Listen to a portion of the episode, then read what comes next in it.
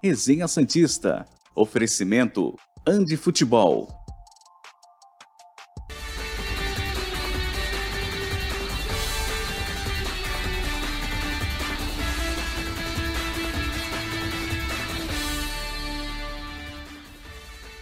Muito bom dia, chegamos com mais um Resenha Santista aqui pela T V Cultura Litoral. Hoje, terça-feira, vinte e nove de novembro de dois mil e vinte e dois, e estamos no ar para falar de seleção brasileira e reforço no Santos. Reforço, contratação, vamos debater bastante sobre isso. O Santos ainda não oficializou, mas está muito próximo de anunciar Steven Mendoza, jogador que já passou pelo Corinthians, colombiano, estava no Ceará, fez vinte gols nesse ano, três assistências. O Santos se interessou pelo jogador e avançou muito nos últimos, nas últimas horas. Deve ser anunciado pelo Santos em pouco tempo. Você gostou? Você não gostou? Manda pra gente aí nos comentários do YouTube. Tô falando pra gente porque eu não tô sozinho no programa de hoje. Conto com as presenças ilustríssimas de dois jornalistas que você já conhece, porque eles participaram aqui, eles participaram na semana passada.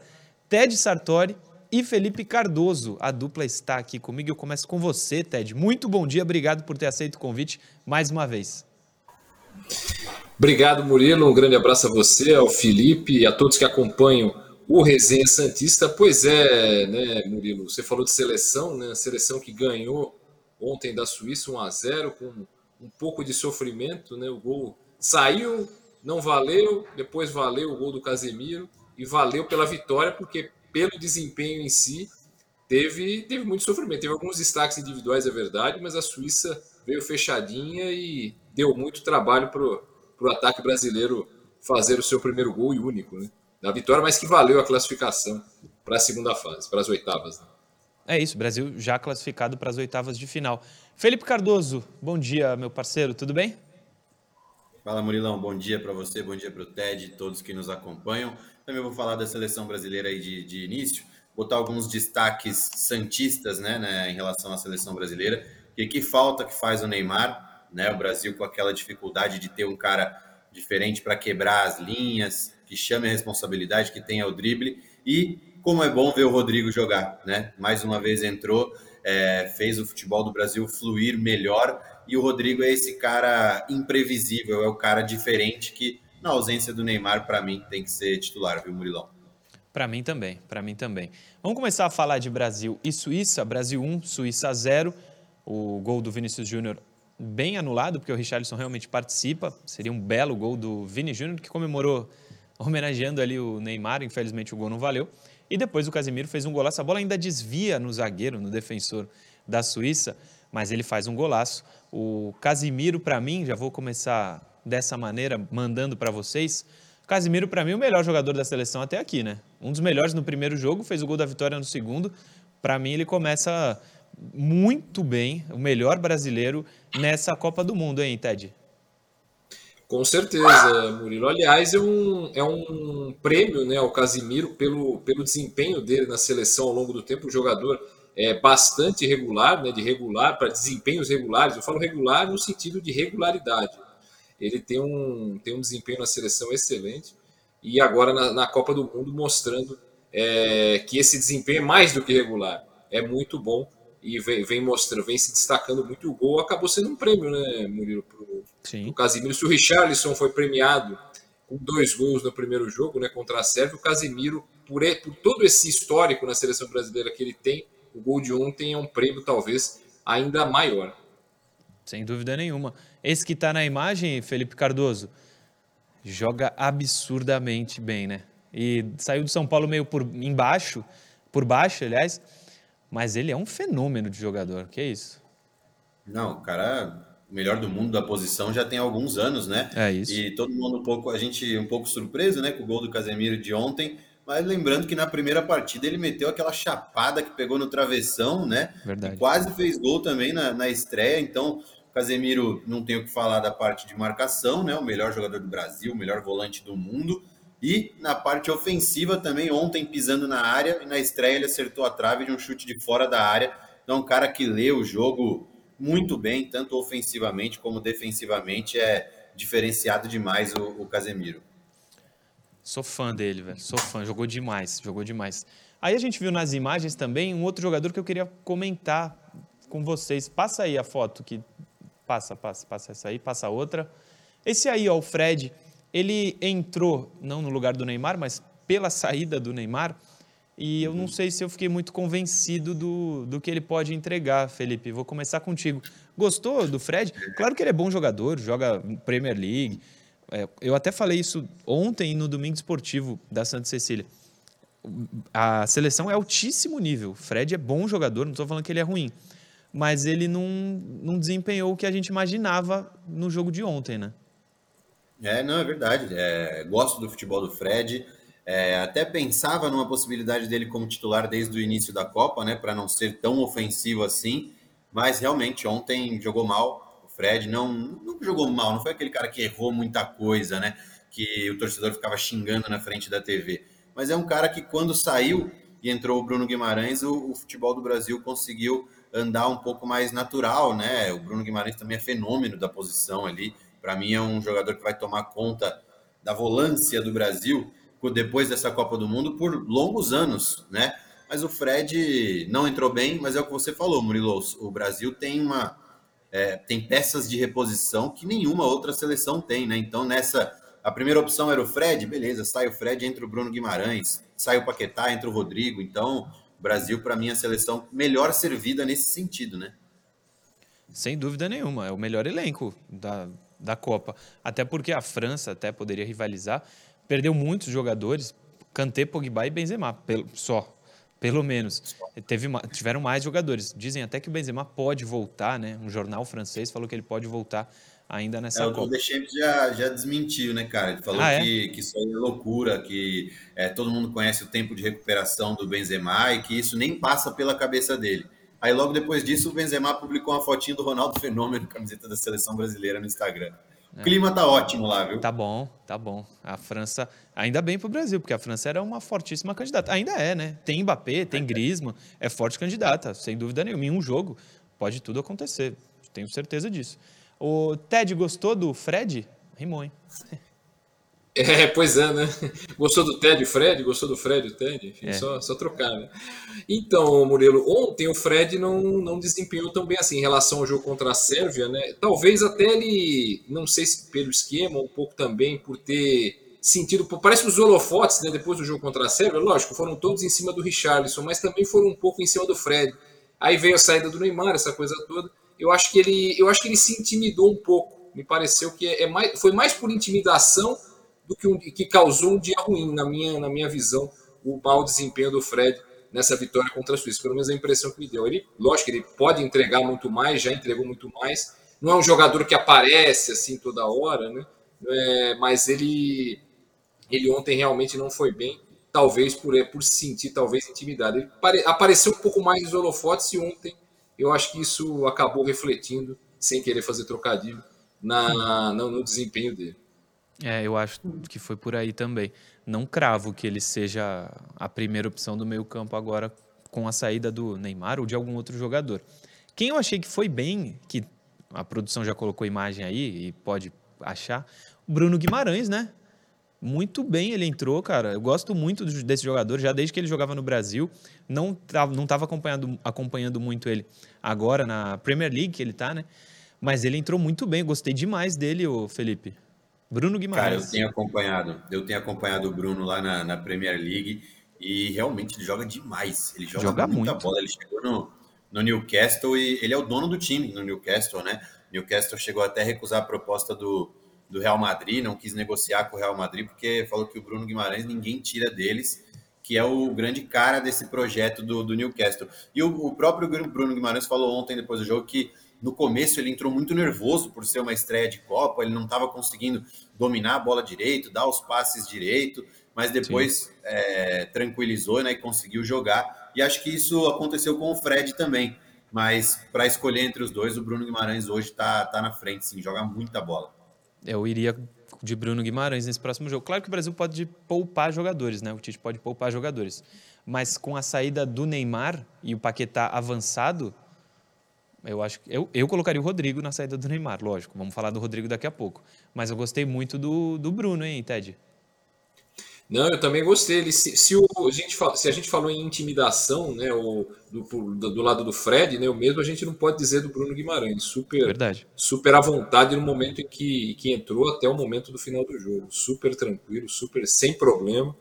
E ele, é, ele ganha, ele ganha alguns, alguns pontos, aí, digamos assim, ganha alguns níveis na, nessa disputa, né? Mas sobre o Rodrigo, eu também ficaria com o Rodrigo, viu, Murilo, para substituir o Neymar. É uma coisa natural, né? E o Rodrigo, falando em ficar à vontade, a gente vai falar dele daqui a pouco, é outro também que, nossa, parece que ele tá jogando bola na rua, né? Um é. negócio impressionante, não é Copa do Mundo, ele tá super à vontade. Até, até, até emendando com a história do Rodrigo. Até eu não lembro quem foi que falou comigo a respeito, e é verdade. O Rodrigo já está assim agora, imagina daqui a quatro anos. Pois é, pois é. Uhum, a tendência é de evolução na carreira do Rodrigo é absurdamente grande, cara. E ele tem um potencial que poucas vezes a gente viu. Ele é muito bom, muito bom jogador. Antes de ir para o Rodrigo, a lateral direita, tira, perdemos aí o Danilo, né? Tiramos o Danilo. Entrou o Militão, mas muitas vezes ele fez o terceiro zagueiro ali. A gente viu a seleção com o Marquinhos, Thiago e o Militão. Se justificou, depois do jogo, a saída do Danilo e a não entrada do Daniel Alves para você, ô Ted? Então, Murilo, uma coisa me incomoda, sabe? Porque é o seguinte, é... o Daniel Alves, ele é lateral direito, joga no meio campo, e o Militão seria um improviso. Por questões de idade, lógico, o Militão levaria vantagem, mas o Daniel Alves também é experiente. Mas eu acho que para levar o Daniel Alves, como foi levado, eu acho que ele poderia ser utilizado pelo, pelo caráter da experiência, né? Porque você improvisar um jogador era melhor ter levado. Eu sei que lateral direito é produto em extinção ou quase, mas eu acho que poderia ter sido se levar de repente um lateral, é, em vez do Daniel Alves, se levar um lateral direito mesmo, um lateral direito mais jovem. Então eu sei que é mais difícil, mas se vai levar o Daniel Alves, é bom que utilize em uma situação de, de perigo, digamos assim, de, de problema, porque conta muito a experiência dele, em certo momento, ainda mais junto aos garotos, né? A seleção brasileira, sempre lembrando, né? dezesseis jogadores da seleção brasileira que estão na Copa do Mundo, nunca tinham ido a uma Copa do Mundo. Sim. O Daniel Alves já conhece essa história. Então, ele seria importante a presença dele até para o estado anímico mesmo, do, do futebol. Claro, o Daniel Alves não é mais o mesmo há muito tempo e tal, foi convocado, mas é, eu acho ruim isso. Você improvisa o Militão e não usa o Daniel Alves. Mas eu acho, no frigir dos ovos, ô Murilo, eu acho que o Daniel Alves, nem, como jogador, nem deveria ter ido. Ele poderia ter ido em outras circunstâncias. Mas para não ser utilizado também é complicado. É complicado. O Felipe, Daniel Alves não entrou, mas o Brasil, existe a possibilidade do Brasil mesclar um pouco o time no próximo jogo contra Camarões na sexta-feira. Se não entrar o Daniel nessa, aí realmente o, Santos, o, Santos, o Brasil convocou só vinte e cinco e não vinte e seis, né? É, é, no próximo jogo o Tite deve fazer algumas, alguns testes aí, né? Acho que é, é jogo para isso mesmo, o Brasil já classificado. Mas, cara, não, não vejo tanto assim, não. Acho que o Militão é uma improvisação? Sim, mas não é uma improvisação tão grave assim. Ele não sai tanto do que ele faz, é, do que ele já fez na carreira. E vem atuando aí dois, três anos já em altíssimo nível no Real Madrid. Tudo bem que como zagueiro, né? Mas para o que a seleção exige dele, a seleção não exige dele uma ultrapassagem com chegada em linha de fundo e cruzamento. Não, isso deixa para o ponta direita, né? Então acho que para o que a seleção exige da posição, o Militão é, é melhor do que o Daniel Alves hoje em dia, sim. E algumas posições tem mais de, mais de duas opções, né? Como por exemplo o Pedro, que a gente sabe que é um craque também, ainda não jogou. Então acho que cada circunstância de cada jogo pede a característica de tal jogador. Acho que o Daniel Alves é muito útil fora de campo também, e se o Militão tiver algum problema, aí sim a gente vai de Daniel Alves, porque por enquanto com o Militão, para mim, tá excelente. Ontem teve um lance, inclusive, que ele saiu atrás do cara, chegou na frente, ganhou no corpo, e isso mostra como ele tá, tá muito bem fisicamente, né? Tá com um ritmo de jogo excelente o Militão. O... Vou falar do Raio agora. Só antes do Raio, o Rodrigo, Rodrigo, eu não tenho dúvida que eu, o Felipe citou o Pedro, eu colocaria o Pedro à frente do Gabriel Jesus, mas não tenho a mínima dúvida, nenhuma dúvida. Era para entrar o Pedro e não o Gabriel Jesus. Tinha, tinha que nem ser convocado o Gabriel Jesus. Mas sobre o Rodrigo, o Raio, que jogou muito, entrou bem no jogo, já devia ter saído como titular. O Tite não quis, foi mais conservador, deixou o Rodrigo para o segundo tempo. Rodrigo mudou o jogo, né, Ted? Mudou, mudou o jogo, sim. Mais uma vez o Rodrigo mostrou, mostrou a sua disposição, a sua vontade, a sua, a sua técnica. Você foi muito bem mais uma vez na seleção, tanto no jogo contra a Sérvia quanto no jogo contra a Suíça, Suíça e tem tudo para evoluir ainda mais, entrando, entrando cada vez mais e tal, claro, na medida do, do possível, né, do que o Tite necessite. E esse jogo contra Camarões, o Murilo, para o Rodrigo é ainda melhor. Se ele já foi bem é, contra a Sérvia e contra a Suíça, que ofereceram dificuldades É, defensivas, né, mais, muito mais defensivas do que ofensivas, contra Camarões, teoricamente, se espera uma, um adversário um pouquinho mais aberto, um pouquinho, não muito, mas um pouquinho mais aberto. Então, e também é, o Brasil já classificado, então, teoricamente, uma seleção mais à vontade. Então, acho que isso tudo colabora para que o Rodrigo faça, talvez, o melhor jogo dele na Copa do Mundo contra, contra Camarões. Aí, daí, dali para frente, claro, ele tem tudo para melhorar ainda mais. Sem dúvida. Vai ser importante o Rodrigo jogar, se der, os noventa minutos. Acho que seria muito legal. Exato. Camarões tá, a Camarões está até em crise, né? O Onaná, que é o goleiro, joga na Inter, pediu, não pediu para sair, mas não obedeceu o treinador. O treinador não quer passe atrás, tipo o Diniz, quer chutão. E o Onaná não faz isso. Chegou a ver essa, a crise na seleção camaronesa, Felipe? Cheguei, cheguei a ver essa treta, sim, ele contestou a ordem técnica, e aí teve, parece que teve uma discussão lá, e o clima também lá em Camarões não, não, tá, do, não tá dos melhores, e realmente o que o Ted falou, os caras, acho que dos dois jogos aí que o Brasil já teve, vai ser a seleção que o Brasil vai pegar, que talvez esteja mais aberta um pouquinho, que o Brasil consiga até ter contra-ataques, por exemplo, que é difícil, né, da gente ver nesses dois primeiros jogos, contra-ataques do Brasil, e aí o Rodrigo com a com a naturalidade dele de sempre, é. né? Do mesmo jeito que a gente ficou assustado com o início dele aqui no Santos, tão natural, né? Mesma coisa no Real Madrid, mesma coisa agora na Copa do Mundo. É a terceira vez que a gente vê isso, mas mesmo assim ainda surpreende, né? Verdade.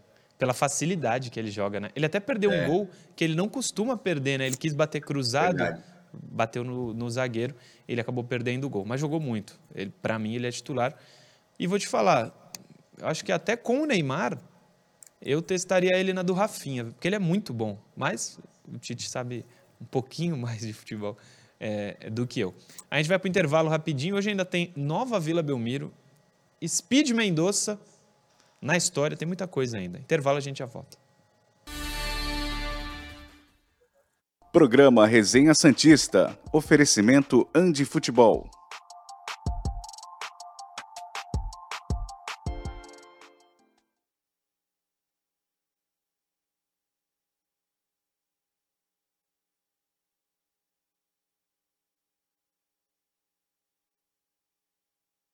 Estamos aqui. Cadê o Felipe? Deu uma saída Caiu, e já senhor. volta? Então tá bom. Ted, se tiver mensagem... Fui aí, até o Catar e já volta. Meu. É, rapidinho. Se tiver mensagem aí, fica à vontade, pode ler. Eu tenho aqui. Ah, beleza, vou dar uma olhadinha. Lê as suas então primeiro. Tá. Pedro Messias Lopes. Bom dia, meu brother. Tem como mandar aquele salve hoje no programa? Excelente dia e ótimo programa. Valeu, Pedro. Professor Pedro Messias Lopes. O Jurandir Lira. Bom dia, Muri, Murilov. Fico imaginando o trio Neymar, Rodrigo e Vini Júnior. Pois é, acabei de falar isso aqui também. Valdomiro Filho, da Vila Mariana de São Paulo. É... Bom dia, Murilo Convidados. Reforço sim, pois nos dois últimos jogos do time não tinha ninguém com a garra do colombiano. Parecia um pilastra de viaduto. Abraços. Vamos falar do Speed Mendoza daqui a pouco. Felipe voltou do Catar já?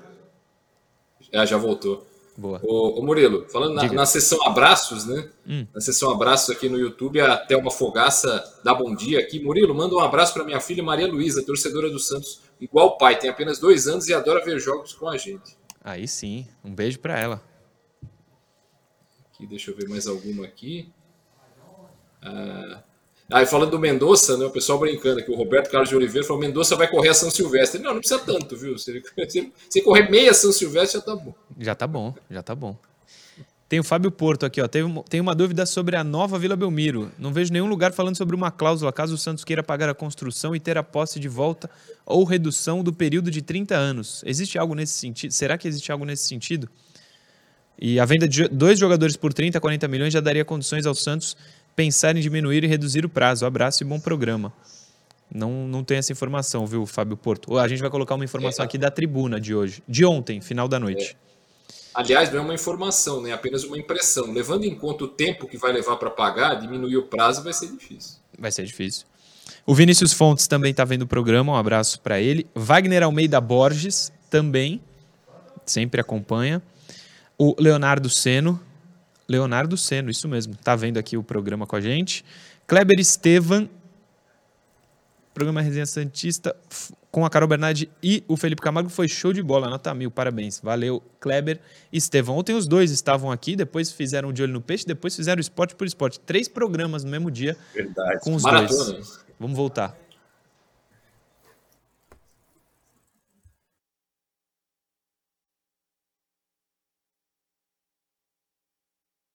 Programa Resenha Santista, oferecimento Andi Futebol.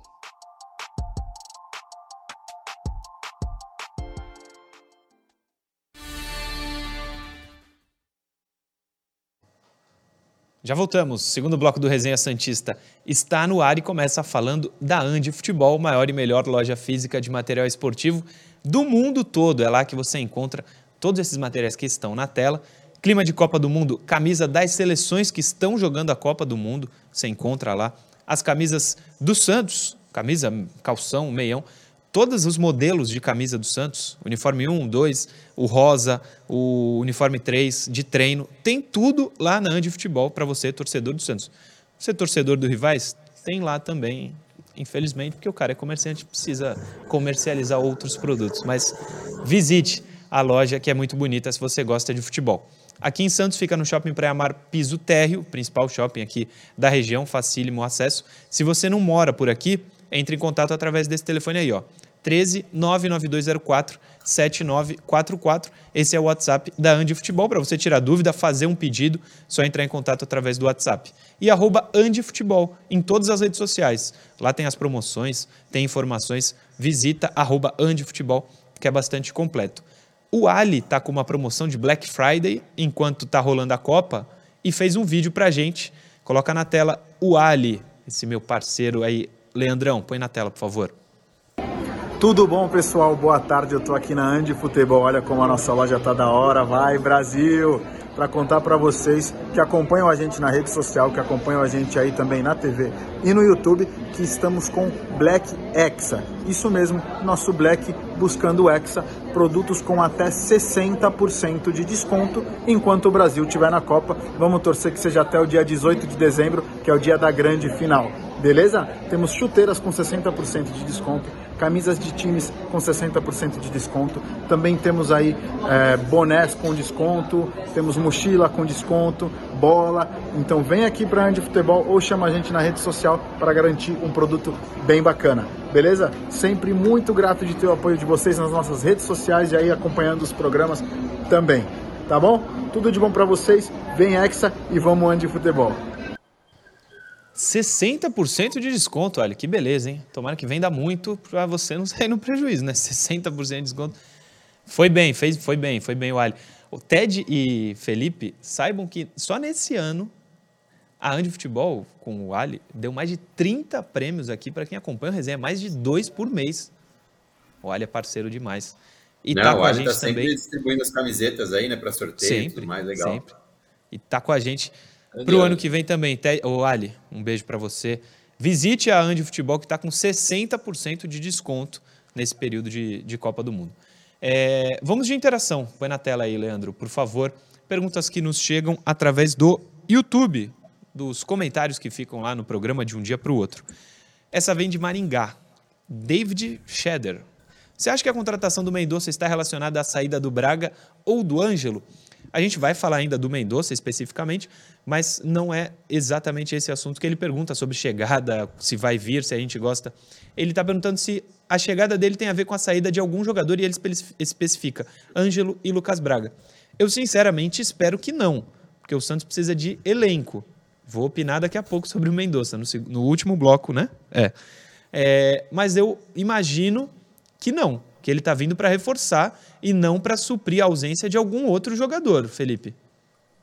Também acho, Murilo, até porque a gente não tem nenhuma informação de saída do Ângelo ou do Braga, né? Então, se a gente falasse que achava que é por isso, seria um achismo mesmo, né? Então, trabalhando aí com a informação, O Ângelo segue no Santos, o Braga também. O Rueda até falou recentemente lá no Sport por Sport em relação à proposta do Newcastle para o Ângelo. O Rueda falou que não existiu aquela proposta oficial, papel timbrado mesmo. Isso não aconteceu. Então, os dois jogadores permanecem no Santos. Eu acho que o Santos está pensando, sim, como você falou, em reforçar o elenco. E permanece com Soteldo, Lucas Braga, Ângelo e agora o Mendoza. Não temos, como disse Felipe, informação de saída de jogadores, né, Ted? Não, nem, nenhuma, né? Nenhuma. Em termos de saída, nenhuma. O que dá impressão com essa chegada do, do Mendoza, ou quase acerto, né? Quase chegada, digamos assim, é, é um, uma tendência ao Soteldo, de repente, ir para o meio, ele para a esquerda, e o Lucas Braga, saiu o Matos, saiu o Matos, não tem mais, de repente ele para a lateral, então enfim, fazer uma revolução ali no... No meio campo, alguém, alguém vai acabar saindo ou sendo deslocado. Pelo menos na teoria que o Mendoza viria para jogar, né? Sempre a gente pensa nesse aspecto e também o Santos pensa nesse aspecto de não perder ninguém, mas na atual conjuntura. Né? É, eu não sei se foi no Sport por Sport, o Felipe vai me ajudar, que o Rueda falou de reforços com quatro jogadores titulares, sim, ou de peso. Isso. Ele deu uma conotação de jogador meio que incontestável que viria. Foi, foi isso, não foi? Exatamente, ele começou falando ah, é de três a cinco e finalizou cravando quatro jogadores. Sim, eu ia falar aqui, vamos deixar para o último bloco, que é o Mendoza. Vamos para a próxima interação. Que Você é já não do... acha que ele chega para ser titular, né? Eu já percebi. É, não, já. Pode ser titular, mas que não é o cara de peso, não é, né? Paulo é. Melo Ferrari. Já podemos dizer que a geração belga, olha aí a geração belga, a nova geração do quase, voltando aí para a Copa do Mundo. É, a Bélgica ganhou o primeiro jogo, né? Perdeu o segundo, foi mal, mas ela pode ainda classificar. Eu entendo, não é, não é a melhor das gerações, não está no auge desses jogadores. Mas foi terceira colocada na última Copa do Mundo. Para a Bélgica, é o possível. Vocês imaginavam o quê? Que a Bélgica ia ser campeã do mundo, ia ganhar uma Copa do Mundo? A geração é boa, mas eu não, não tô com esse pessoal que agora está menosprezando a Bélgica não, viu, Ted? É, nem, nem tanto ao mar, nem tanto à terra. É. Né? O tamanho que a, que a Bélgica tem, eu falo não futebolisticamente, eu falo geograficamente. A Bélgica fez uma bela seleção para dois mil e dezoito, tenta, lógico, manter o possível para esse ano, mas não, não dá para contar cem por cento com isso. Claro que a gente, pelo desempenho da Bélgica na última Copa, a gente contava com a Bélgica, por exemplo, ganhando de Marrocos. Agora, não dá para prever algo, ah não, agora a Bélgica era linda em dois mil e dezoito e agora é horrorosa. Não, não dá para não dá para ser dessa forma. Não, é, é muito imediatista, o pessoal é muito imediatista, né, Felipe? Depois da estreia da Argentina, que jogou bem o primeiro tempo e se perdeu no segundo, a vitória da Arábia Saudita, já tinham decretado, ah, o Messi não é de nada, o Messi é horroroso. Aí ganhou. Ah, o Messi fez o gol. É muito... Como eu falei, imediatista, né, cara? A Bélgica foi terceira colocada em dois mil e dezoito, que pra ela, a Bélgica, é o que dá. Queria o quê? Que a Bélgica ganhasse a Copa, chegasse à final da Copa. Chegou à semifinal, eliminou o Brasil. A Bélgica ter eliminado o Brasil é mais importante que o terceiro lugar na Copa. Pô. Calma, né? Mas quero te ouvir, Felipe, sobre a geração belga. Não, é verdade. Aquele jogo contra o Brasil, o Brasil jogou muito melhor, teve muito, muito mais oportunidade de gol e ainda foi... garfado na cara dura o pênalti em cima do Gabriel Jesus, que o Brasil empataria o jogo. E, e naquela outra Copa do Mundo, a seleção da Bélgica, né, é, o Lukaku estava em melhor forma física, nessa ele ainda nem conseguiu jogar direito. Sim. Né? O Hazard era o Hazard do Chelsea ainda, né, um dos melhores jogadores do mundo. Hoje ele já é o Hazard do Real Madrid, que nem joga. O Lukaku não conseguiu jogar. O De Bruyne está tentando carregar ali a parte ofensiva quase que sozinho, né, porque o, o Batshuayi Não, não, olha, se jogasse aqui no Brasil, nunca seria contratado para ir para a Europa, né? Não. Então, é, acho que já tá, tá passando aí a, a vez da Bélgica, mas também a gente não pode desprezar, não, porque daqui a pouco o Lukaku volta a jogar, volta a se sentir bem fisicamente, é um cara goleador que tem o De Bruyne servindo ele atrás, né? Então, é, todo cuidado é pouco. Eu acho que não avança muito a seleção da Bélgica nessa Copa do Mundo, fez uma Copa brilhante em dois mil e dezoito, mas daí a falar que é uma geração perdedora, ruim, eu, eu tô, tô fora dessa. O Felipe lembrou bem do Hazard. O Hazard acabou o jogo do Brasil, acabou a Copa do Mundo, ele acabou, né? Ele foi pro Real Madrid e nunca mais jogou, cara. Ele largou assim, largou no nível Ronaldinho Gaúcho quando tava em atividade ainda. Uma pena, porque ele tinha muito talento. Pelos mesmos motivos do Ronaldinho, viu? É, muito provavelmente pelos mesmos motivos do Ronaldinho. Estão errados? Não sei. Última interação, põe aí na tela. Roberto Menezes, de São Paulo. Vocês acham inteligente negociar o John e ir atrás de outro goleiro? Qual a vantagem? O Roberto Menezes pergunta sobre o goleiro hoje, goleiro reserva do Santos, o Felipe Camargo. É tanto Felipe, Felipe Cardoso, Felipe Camargo, Felipe Noronha.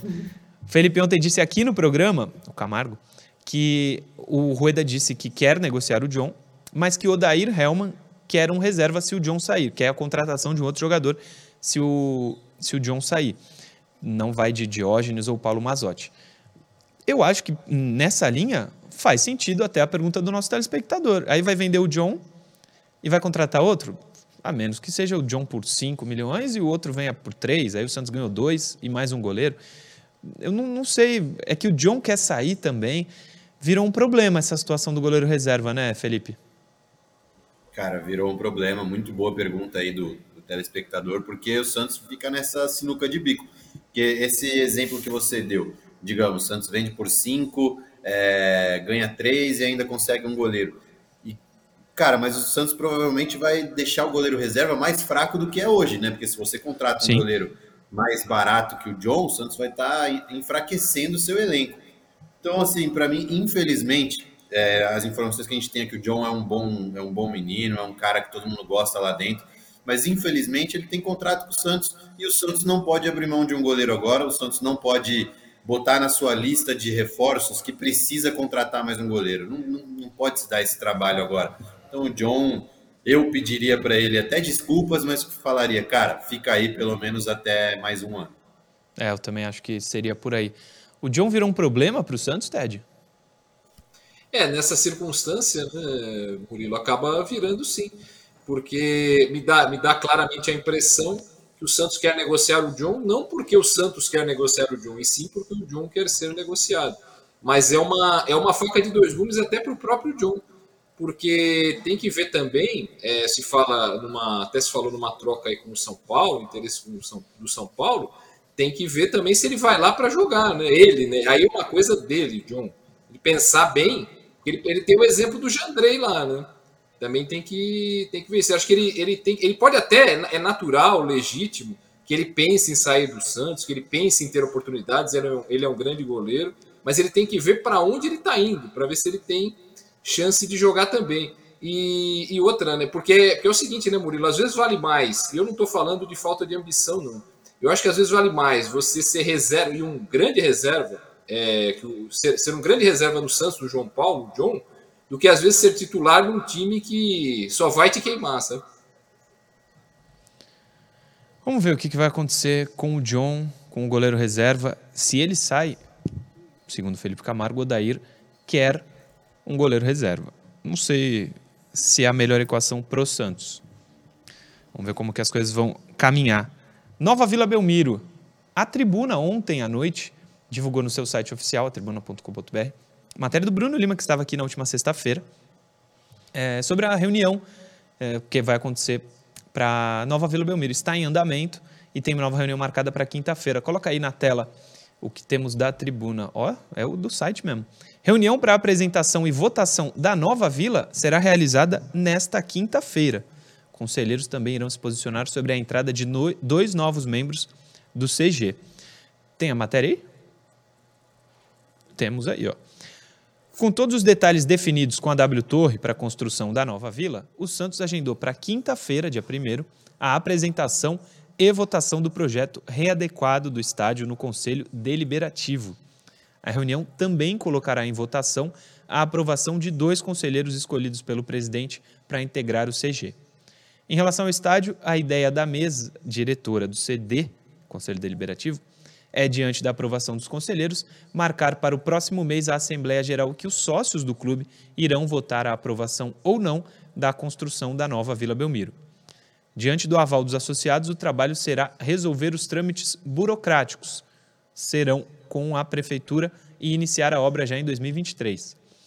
Sobre os membros do C G, os nomes escolhidos pelo mandatário do Peixe são para tomar as decisões do clube ao lado do próprio Rueda, do vice-presidente José Carlos Oliveira e dos demais integrantes, Rafael Leal, Renato Ragopian Thomas Corte Real e Dagoberto Oliva. Tem aí os membros do C G, mas a gente vai se atentar à nova Vila Belmiro. O, um passo importante na próxima quinta-feira para a construção da nova arena. Acho que não vai ter muita dificuldade em ser aprovado é, o novo projeto, né, Ted? É, também não, não vejo com essa dificuldade. Mas que eu acho salvo. torço para isso, né? É, exa- exatamente. Eu acho que, eu acredito que não haja dificuldade. Claro que vão haver as pessoas que, que, que têm Ao dúvidas, contrário. que vão questionar naturalmente o que é, o que é perfeito. Mas é, eu acredito que vá, vá ser aprovado, não digo até por larga margem, isso é muito larga, mas eu acredito que, que haja, até porque o, o projeto precisa avançar, né, de alguma forma, né, porque o projeto já passou por tantas, é, por tantas readequações, tanto que ainda independem do Santos também, foram é, ligações, liga, são liga, coisas ligadas ao custo, né, da obra, que acabaram é, postergando um pouco mais essa, essa aprovação. E claro, também é um negócio que não dá para ser aprovado papum, né? Não tem como ser assim. E lembrando que é um assunto que deve ser, vai ser levado também, se eu não me engano, à Assembleia de Sócios. A ideia até isso, isso. do, do Celso Jatene, eu lembro que eu conversei com ele, outros, e outros integrantes, companheiros da imprensa, conversaram com ele na votação da última mudança estatutária, né? Da, na, no, no, no ginásio Tia Jorge Cury, e ele falava isso, que a ideia é levar em dezembro ainda essa votação para os sócios, né? Vamos ver se esses prazos se cumprem, né? Porque até porque é, uma coisa depende da outra. Não, sem dúvida. Inclusive, fala isso na, na matéria do Bruno. É, Felipe, parece então que está andando o projeto. Eu acho fundamental que nesse ano haja a votação dos associados para, a partir do próximo ano, quem sabe, não no começo, né? Não vai dar, pela questão burocrática, mas quem sabe começar, de fato, na prática, a construção, né? É, não, também, também acho. E penso assim, se o Santos, a diretoria do Santos e a diretoria ali da W Torre conseguiram chegar a um acordo, não, não, não vão ser os conselheiros que vão encontrar alguma coisa ali que possa barrar, né, essa aprovação da, da nova arena. Então, imagino que tudo muito bem encaminhado, e acho que essa parte de votação de conselhos e de assembleia vai ser resolvida bem rápido. Mas daí entra aquela parte que fala aí na matéria do Bruno, a parte burocrática, né, para as obras iniciarem em dois mil e vinte e três, até porque não, não tem uma, uma data prevista de início das obras, né? Então, esse Sim. dois mil e vinte e três pode ser fevereiro, março, como pode ser segundo semestre. Então, espero que as coisas aconteçam para o Santos iniciar o quanto antes essas obras aí. Sem dúvida. O Bruno Lima, na matéria, cita a Prefeitura de Santos também. No projeto antigo, com os valores antigos, a Prefeitura já tinha dado todos os avais. Inclusive, ela falou aqui na T V Cultura Litoral, no programa Café da Manhã, é, que já estava tudo certo entre Santos e Prefeitura. Agora é mais barato o projeto. A tendência é que não haja problema nenhum com a Prefeitura, somente a questão burocrática mesmo. Acho que está bem encaminhado para sair e vou torcer demais para isso. É. Intervalo rapidinho. A gente e o Santos já tem onde jogar, jogar, né, Murilo? Pode falar, pode falar.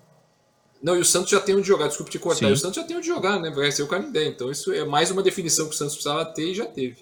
Exatamente. O Santos joga, bem lembrado pelo Ted, no Canindé. A Federação Paulista é quem está reformando o Canindé e o Santos vai pagar a federação com os aluguéis. Então, tá sendo, já está sendo... É, já estão sendo feitas algumas obras no Canindé para poder receber o Santos, e a Portuguesa também, em dois mil e vinte e três. Intervalo, a gente já volta. Programa Resenha Santista. Oferecimento Andi Futebol.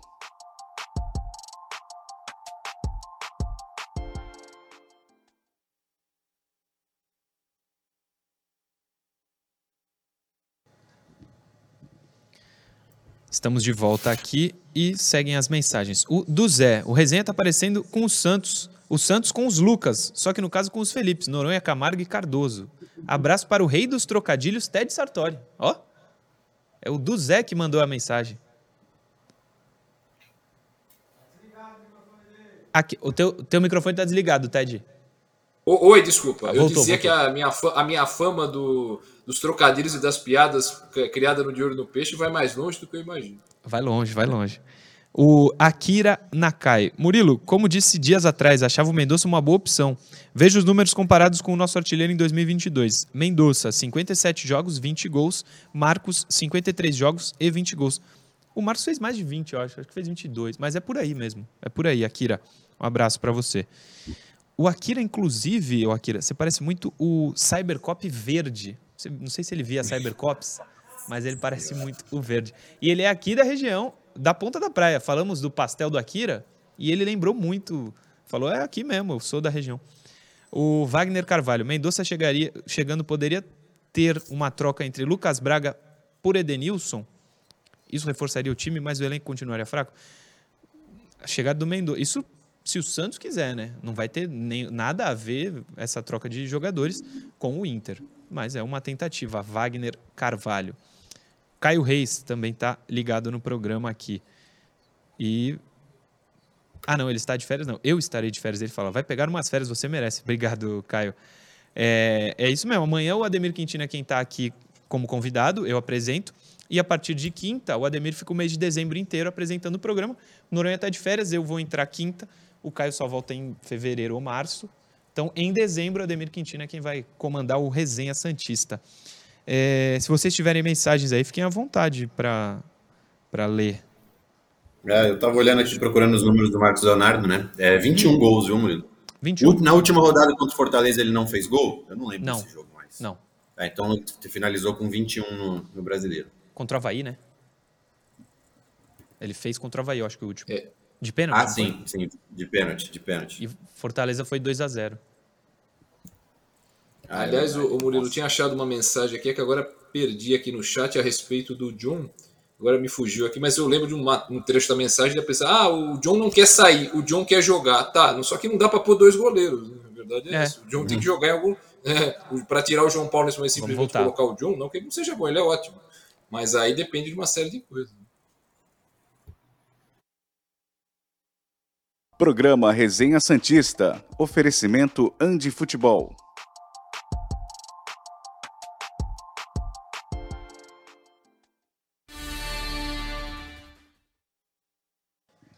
Estamos no último bloco do Resenha Santista. Vamos falar de Speed Mendoza. É o apelido dele, eu sei. O Speed Mendoza. Põe na tela aí o que, que o Globo Esporte trouxe na tarde de ontem. Speed Mendoza pode ser jogador do Santos. O Santos encaminhou a contratação do atacante Steven Mendoza do Ceará. A diretoria do Peixe ofertou um contrato de três anos ao atleta e já acertou valores com o Vozão. O nome do atacante foi aprovado pelo coordenador de futebol Paulo Roberto Falcão e pelo técnico Odair Hellmann. A negociação, no entanto, foi conduzida pelo presidente Andrés Rueda. Com passagem pelo rival Corinthians, Mendoza foi um dos destaques do Ceará nesta temporada. Apesar do rebaixamento do Vozão para a Série B, o atacante terminou o ano em alta e não iria permanecer no clube nordestino. Massa página. Em dois mil e vinte e dois, Mendoza disputou cinquenta partidas pelo Ceará, marcou vinte gols e distribuiu três assistências aos seus companheiros. Seu contrato com o Vozão vai até dezembro de dois mil e vinte e três, mas a rescisão com o Ceará já está encaminhada e deve acontecer ainda nesta semana. Os valores envolvidos na transação são mantidos em sigilo. No mercado, o Peixe também busca um meia com características de armação, um volante e pelo menos um lateral direito. Texto produzido pelo Globo Esporte. Vamos lá, Mendoza deve chegar nos próximos dias. Ele tem trinta anos e faz um contrato de três anos. Não sei. Ele caiu com o Ceará agora, né? Mas fez vinte gols. O problema do Ceará estava longe de ser o Mendoza. Estamos combinados nisso. É... eu acho que é mais uma aposta, não é uma certeza. Ele é melhor do que alguns que estão no Santos. Mas eu acho que, eu espero pelo menos, que esse seja o nível B das contratações do Santos para vinte e três. Que esse não seja o nível A. O, o, o Rueda falou, o Felipe citou no último bloco, é, que o presidente falou no Esporte por Esporte, quatro reforços de peso, quatro reforços grandes, quatro titulares inquestionáveis. Eu não vejo o Mendoza desse jeito. Acho que é uma tentativa, o salário não deve ser alto. É mais baixo até do que ele ganhava no Ceará, muito provavelmente. Mas eu acho que é nível B de contratação. Eu acho que chegando a esse nível e jogadores nível acima do Mendoza, legal. Se for só esse nível, não sei se o Santos se mantém no patamar que está ou não. Mas ele vai brigar por titularidade, ele vai... Tem, é, tem bom futebol, pelo menos nesse primeiro ano. Ele já tem trinta, ele vai ter trinta e um, depois trinta e dois e trinta e três. Ele tem três anos de contrato. Eu não sei, eu não, não, não acho que é um nome incontestável. Não é daquela lista de primeiro é, patamar que o Rueda citou, hein, Felipe? Ah, assino embaixo todo todo o seu discurso aí, Murilo. Acho que se o Santos estiver pensando nele para fortalecer elenco, tudo bem, beleza, porque apesar da, do tempo de contrato já ser um contrato longo, vamos imaginar que seja um salário até que ok, né, para uma equipe grande, uma equipe que está com um pouquinho mais de dinheiro, como o Rueda já disse também, mas se o Santos estiver pensando no Mendonça como o cara para ser titular, um daqueles quatro que o Rueda falou, aí para mim já começa errado, porque se o Soteldo jogar na ponta esquerda e o Ângelo na direita, os dois já são melhores que o Mendoza, né? Uhum. É, tudo bem, ele fez vários gols, o Ângelo tem pouquíssimos gols, mas se bota o, o, o Mendoza na direita, que não é muito a dele, né? Eu acho que ia cair muito o futebol dele, e o Santos precisa que o Ângelo jogue, né? Precisa valorizar o seu ativo. É, então, cara, para mim é um cara reserva, né? Não, não tem vaga na equipe titular, que tem Ângelo, tem Soteldo, tem até o Lucas Braga para brigar ali com o Mendoza, mas vamos ver, vamos ver. Três anos de contrato, achei um pouquinho longo, É, é. e espero que o Santos não esteja contando com ele como um cara titular. Não veja esse nível de, do Mendoza como o nível titular para o Santos. Ô Ted, eu quero te ouvir, mas também é, lembro o seguinte, se ontem a gente conversou sobre a possibilidade do Soteldo ser o meia, o camisa dez, que ele já é, mas na prática. Aí eu acho que o Mendoza poderia ser titular na do Soteldo. Eu vejo que o momento, o ano do Mendoza foi melhor do que, por exemplo, do Lucas Braga, né? Sim, com certeza, sim, muito melhor, muito melhor. E eu, eu também vejo dessa forma o aproveitamento do, do Mendoza, o, o, o Murilo. Sobre o contrato, realmente eu acho três anos para um jogador de trinta anos demais, eu acho que dois anos estava de bom tamanho, a gente entende até o lado do empresário, mas é, dois anos é um pouco, oh, três, perdão, três anos é um pouco demais, dois anos talvez fosse o ideal. E, e uma coisa que eu é, queria chamar a atenção, ah, e ainda sobre o Mendoza, antes de eu É, mudar de raciocínio, mas tem a ver com a idade do Mendoza. É, eu vejo uma, uma, um, uma polivalência, entre aspas, do Mendoza interessante. Você joga como atacante, joga pelo lado esquerdo também, então ele pode fazer essa, essa do Soteldo, ele pode com o Soteldo no meio, então acho que é uma opção interessante. Tem os garotos, é verdade, como lembrou o Felipe, né? Acho que tem que haver essa, essa mescla, né? Então, mas é, é importante para o Santos, é, mais do que compor elenco, compor, é, compor bem, né? Porque o Santos compõe, tem composto elenco, composto muito mal. Ah, a vinda do Mendoza compõe um pouco melhor. Mas sobre a idade do Mendoza, o Murilo, ontem eu, eu participei do De Olho no Peixe, eu estava levantando uhum. esse tema, que é o seguinte, toda contra, toda, é, todo jogador que é especulado, é, é, ligado ao Santos, né, nos últimos tempos, é, por pouco tempo, eu digo nas sei lá, duas últimas semanas, é, eu vejo que estão acima dos trinta anos.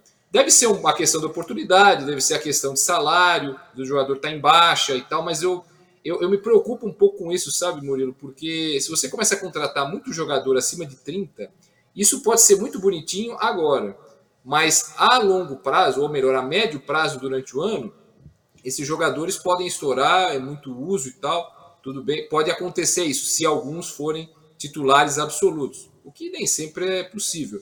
Mas mesmo assim, eu me preocupo um pouco com, essa, com esse target, digamos assim, que, o Santos, que se percebe no Santos com, jogador, com contratações é, acima dos trinta anos. Experiência é válida? Claro que é válida, mas não dá para compor é, um time todo, ou todas as contratações, ou quase todos, um grande número, com jogadores acima de trinta anos. Eu pego muito como exemplo o Corinthians, é, do ano passado, que inicialmente tinha um time muito experiente, e isso foi, o time foi abrindo o bico. A partir do momento em que alguns saíram por motivos diversos, o Corinthians começou a crescer um pouco mais na competição. Então não dá para... Claro que já tem garotos no Santos, dá para fazer essa mescla, mas não, também não dá para contratar todo mundo acima de trinta anos.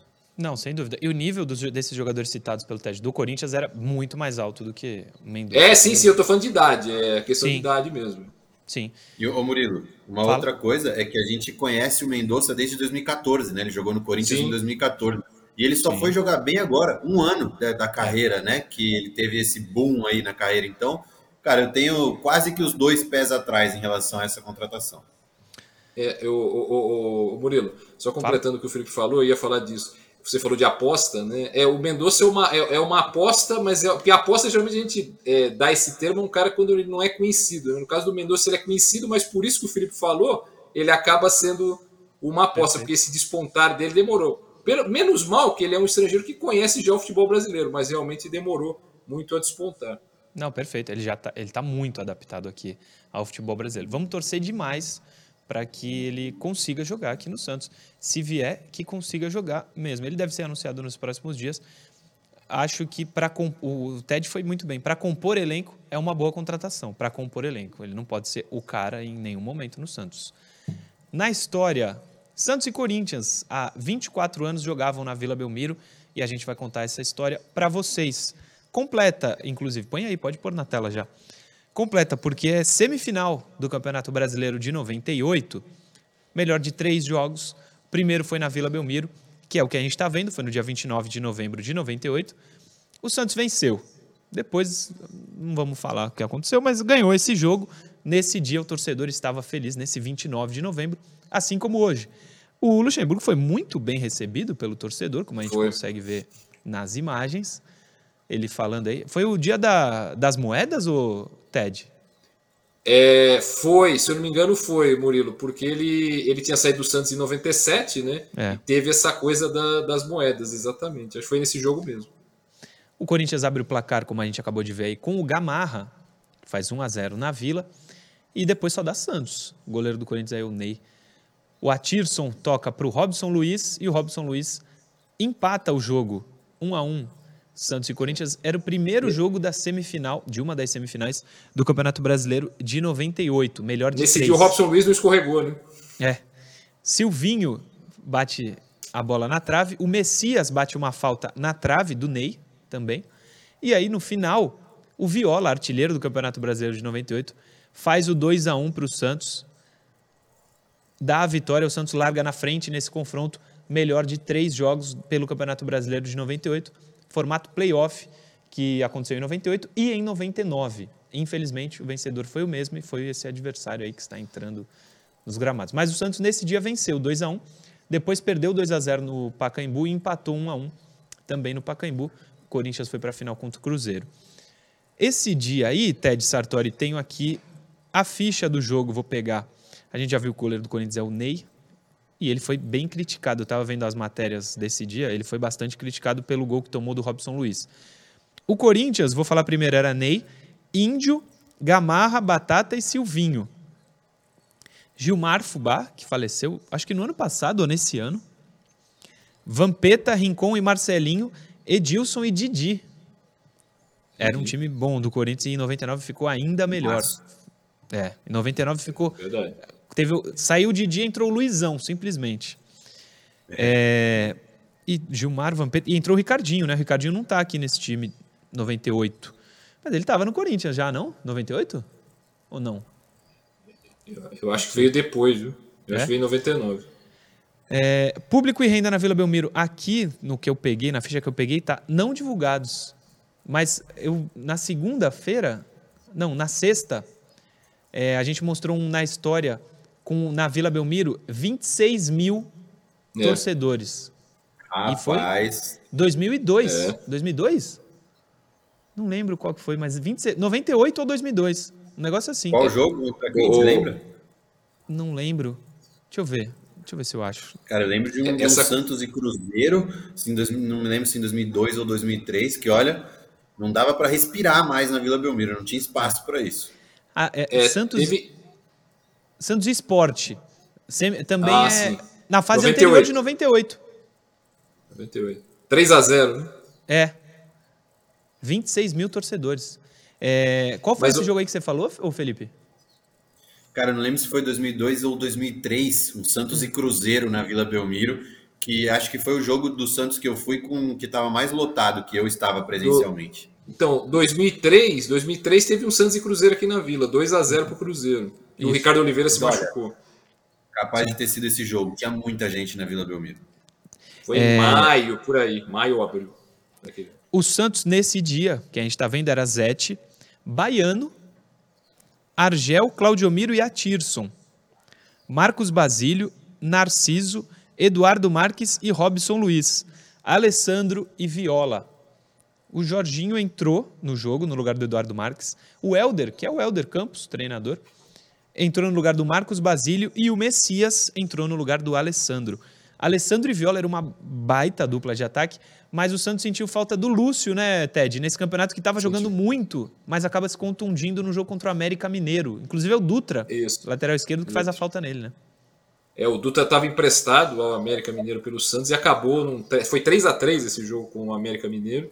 Sim. E o Lúcio acabou se machucando numa entrada do Dutra. E teve uma outra perda durante o campeonato, o Murilo, que também foi muito sentida pelo Santos, embora o Santos tenha feito uma grande campanha, que foi a do Aristizábal, que estava jogando é. muito. Aí ele, no brinco de ouro, no jogo contra o Guarani, ele foi cruzar uma bola, ele pisou num buraco, aí se machucou e nunca mais, nunca mais foi o mesmo. E essa história de, de público, Murilo, não sei se você vai lembrar disso, Felipe, talvez lembre também, de uma época que a Federação Paulista, isso nos anos noventa, final dos anos noventa, aí estamos falando do Campeonato Brasileiro, que tinha uma coisa, os, uh, os, os clubes divulgavam, como é que era? Público, não sei se eles chamavam público estimado, uma coisa assim. Você via assim, eles divulgavam vinte mil pessoas, se olhar para o estádio, não tinha dez. Era uma coisa, não era um público disso. Virtual quase, sabe? É, era, era público estimado, tinha um termo, não sei se era estimado o nome, mas tinha uma, uma coisa assim, era uma coisa absurda. Não lembro disso, mas os, os anos noventa o Campeonato Paulista era, tinham várias invenções, né? A federação fazia uns experimentos diferentes.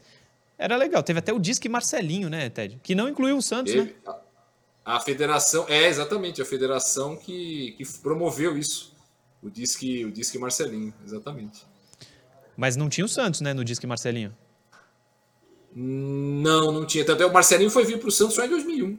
Só em dois mil e um, Marcelo Teixeira, no segundo semestre, inclusive. Felipe Cardoso e Ted Sartori, terminamos o resenha de hoje. Obrigado por vocês terem aceitado mais uma vez o convite. Felipe, valeu. Valeu, Murilão. Obrigado você. Estou sempre à disposição aí. Ted Sartori, obrigado mais uma vez. Esteja sempre é, à vontade e queira sempre voltar ao resenha. Obrigado por ter aceito o convite de novo. Muito obrigado, Murilo. Um grande abraço a você. Obrigado pelo convite. Um abraço ao Felipe. E até a próxima aqui no Resenha Santista, esse programa que eu gosto muito. Tchau, tchau. Valeu, Ted. Obrigado a todos vocês que acompanharam mais um programa. Amanhã, Ademir Quintino e eu fazendo o programa.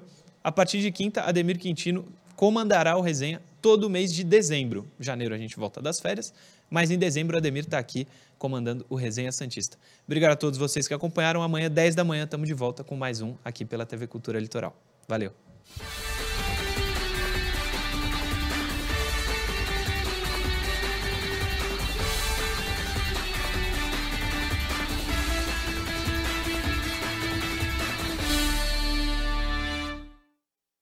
Programa Resenha Santista. Oferecimento Andi Futebol.